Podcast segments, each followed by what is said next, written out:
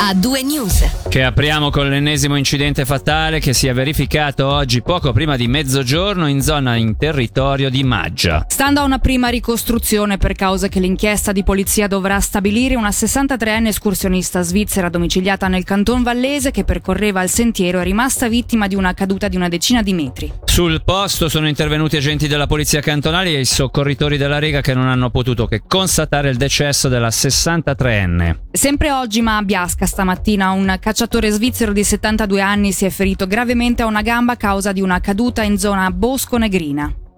Soccorrere e trasportare in ospedale l'uomo domiciliato nel Bellinzonese i paramedici della Rega, da lui stessi allertati. È stata ritrovata l'82enne che era scomparsa lo scorso 30 luglio da Locarno. La donna, riferiscono le autorità zurighesi, è stata rintracciata in Italia ed è potuta tornare sana e salva nel suo domicilio nel canton Zurigo. Ora torniamo a parlare di politica e più precisamente del secondo pacchetto presentato oggi dal Consiglio federale per abbassare i costi di base della cassa malati. Tra le misure sulla stessa linea di quanto esposto ieri da Sante Suisse emerge nuovamente un concetto. Secondo il governo, per abbassare i costi della sanità i provvedimenti devono contribuire a contenere l'aumento quantitativo non giustificato dal punto di vista medico delle prestazioni. Eh, sentiamo il presidente dell'Ordine dei Medici del Canton Ticino, Franco Denti. La pressione sul cittadino fatta della sicuri malattia, specialmente in queste settimane, in previsione degli aumenti del prossimo anno, fanno sì che il Consiglio federale in qualche modo debba dare una risposta. Il problema fondamentale è che il Consiglio federale sono anni che è incapace di dare delle risposte alle domande precise sui costi della salute. Noi, per esempio, siamo convinti che eh, dobbiamo avere un nuovo tariffario medico e ci stiamo lavorando con una parte degli assicuratori malattia che fa parte del gruppo Cura Futura. Abbiamo sottoposto al Consiglio federale un progetto per rendere molto più trasparente la fatturazione del, a livello della medicina ambulatoriale, ma il Consiglio federale continua a respingere questo progetto. Quindi abbiamo da una parte dei fornitori di prestazione, come siamo i medici, come sono gli assicuratori, che fanno pressione e fanno delle proposte concrete per cercare di migliorare e di rendere più trasparente il sistema, ma il Consiglio federale è completamente assente. Le uscite di oggi sotto sotto mettono in discussione un principio che è sempre stato fondamentale per i cittadini svizzeri, che è quello della libera scelta del medico dell'ospedale. Dietro queste parole un po' fumose di questo comunicato stampa c'è questa realtà. Il Consiglio federale vuole una medicina di Stato e noi invece siamo sempre convinti di una medicina liberale. Evidentemente qualche correttivo lo bisogna porre. Per esempio ieri ha detto Sante Suisse che su 10 pazienti due o tre eh, abusano diciamo dell'uso della medicina, ma sono dati oggettivi, sono stati provati, è vero. Cosa c'è dietro? Bisognerebbe dimostrare con dati oggettivi. Di sicuro ci sono alcuni modelli proprio favoriti dagli assicuratori malattia che spingono i loro stessi pazienti a chiedere più prestazioni. Il pagamento del check-up annuale, ad esempio, è una via di queste. Spingere il paziente a chiedere più prestazioni è spesso dato proprio dai modelli che pubblicizzati da parte degli assicuratori malattia. Quindi da una parte si lamentano che eh, vi è un aumento di prestazioni, dall'altra parte stimolano nei loro modelli assicurativi l'assicurato a chiedere sempre di più la sanità. Spesso e volentieri noi medici siamo i primi a, ad esempio, di no, una risonanza magnetica non c'è bisogno, poi dopo chiama la, la casa malata la casa magici se c'è bisogno e faccio la risonanza, magnetica. Quindi è questione anche culturale.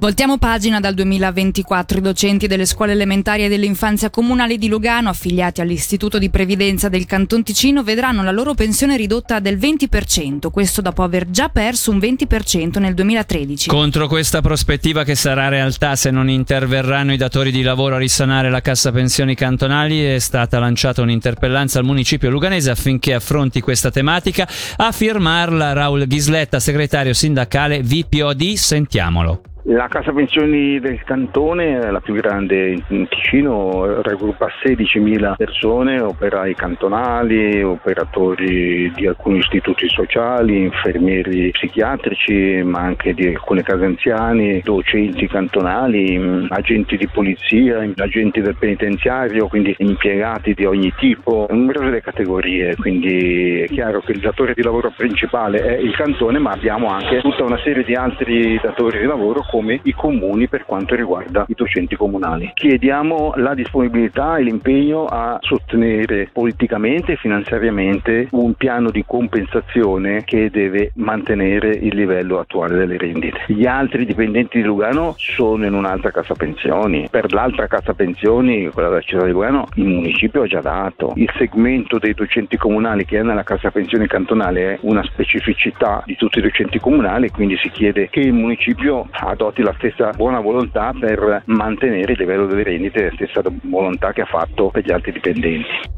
In Ticino sono in calo i contagi da coronavirus rispetto alla settimana scorsa. Secondo il, bollettino, il bollettino diffuso oggi dall'ufficio del medico cantonale, i nuovi casi registrati sono stati 627. E si registra un calo anche dei ricoveri. Attualmente in isolamento ospedaliero a causa della positività al Covid ci sono 29 persone, sono invece due i nuovi decessi legati al virus. Ci spostiamo nel Sottoceneri. Il 12 settembre riaprirà la piscina comunale coperta di Lugano dopo i lavori di manutenzione straordinaria. In particolare gli interventi iniziati nell'estate 2021 hanno interessato il bordo vasca della zona della piscina dei bambini e la sostituzione delle vetrate della parete principale su Viale Cassarate. Spazio ora agli eventi. Sabato 10 settembre nel pomeriggio si rinnoverà l'appuntamento con la camminata musicale di Arcegno. Con partenza dal Parco delle Streghe tra i boschi e i vicoli acciottolati della pittoresca frazione di Losone prenderà vita un percorso animato da concerti e spettacoli gratuiti. Ci illustra il programma dell'evento a cui è possibile iscriversi entro l'8 settembre telefonando allo 091 785 7629 Alfredo Soldati, capo di Castero Culture ed Eventi di Losone, al microfono di Nadia Lischer.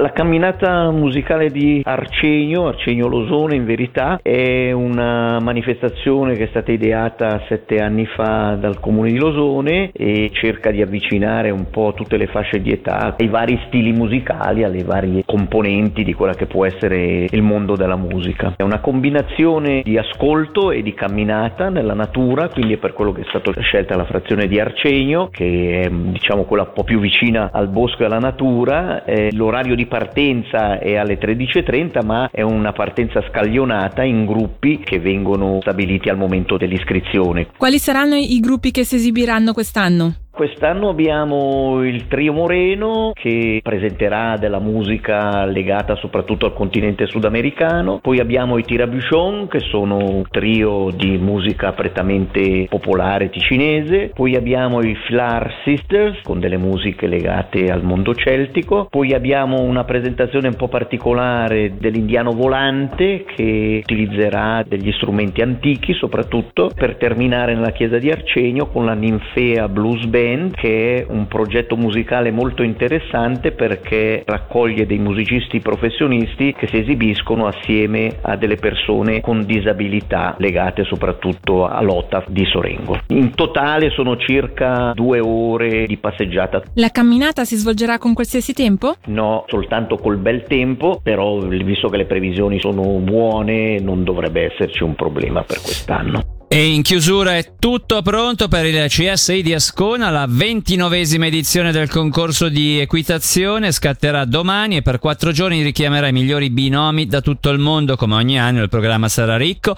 e non mancheranno le novità come ci spiega il vicepresidente della manifestazione Renato Bernasconi. Le novità di quest'anno sono sicuramente il fatto che la finale dei campionati svizzeri categoria elite, quindi migliori cavalieri svizzeri, si terrà ad Ascona. Questo è un onore per noi poter ospitare questo importante evento che si tiene una volta all'anno. E l'altro elemento che ci tengo a ribadire per tutti gli appassionati di equitazione e non è che anche quest'anno il comitato organizzatore ha voluto mantenere l'entrata tutte le quattro giornate gratuita, quindi le persone che vogliono venire a vedere i cavalli in questi quattro giorni possono venire senza preoccupazione di acquisto dei biglietti, quindi li aspettiamo molto volentieri. Che parterre dobbiamo attenderci? Il 4 Stelle è sempre un concorso di forte richiamo internazionale, ben quattro vincitori delle ultime passate cinque edizioni del Gran Premio quest'anno saranno nuovamente presenti e questo lascia ben presagire su quello che è il livello qualitativo della manifestazione, ma anche il fatto che il concorso di Ascona è sempre molto ben apprezzato anche dai migliori cavalieri al mondo. Cosa significa per una città come Ascona? Ascona poter ospitare un evento del genere? Un evento del genere contribuisce sicuro a dare ancora maggior lustro e visibilità al territorio, alla regione, unitamente alle altre manifestazioni di prestigio che ci sono sul nostro territorio cantonale in particolare nel Locarnese. Quindi in questo senso siamo contenti di poter contribuire a veicolare una visibilità positiva progettuale del nostro cantone in Europa e anche nel mondo.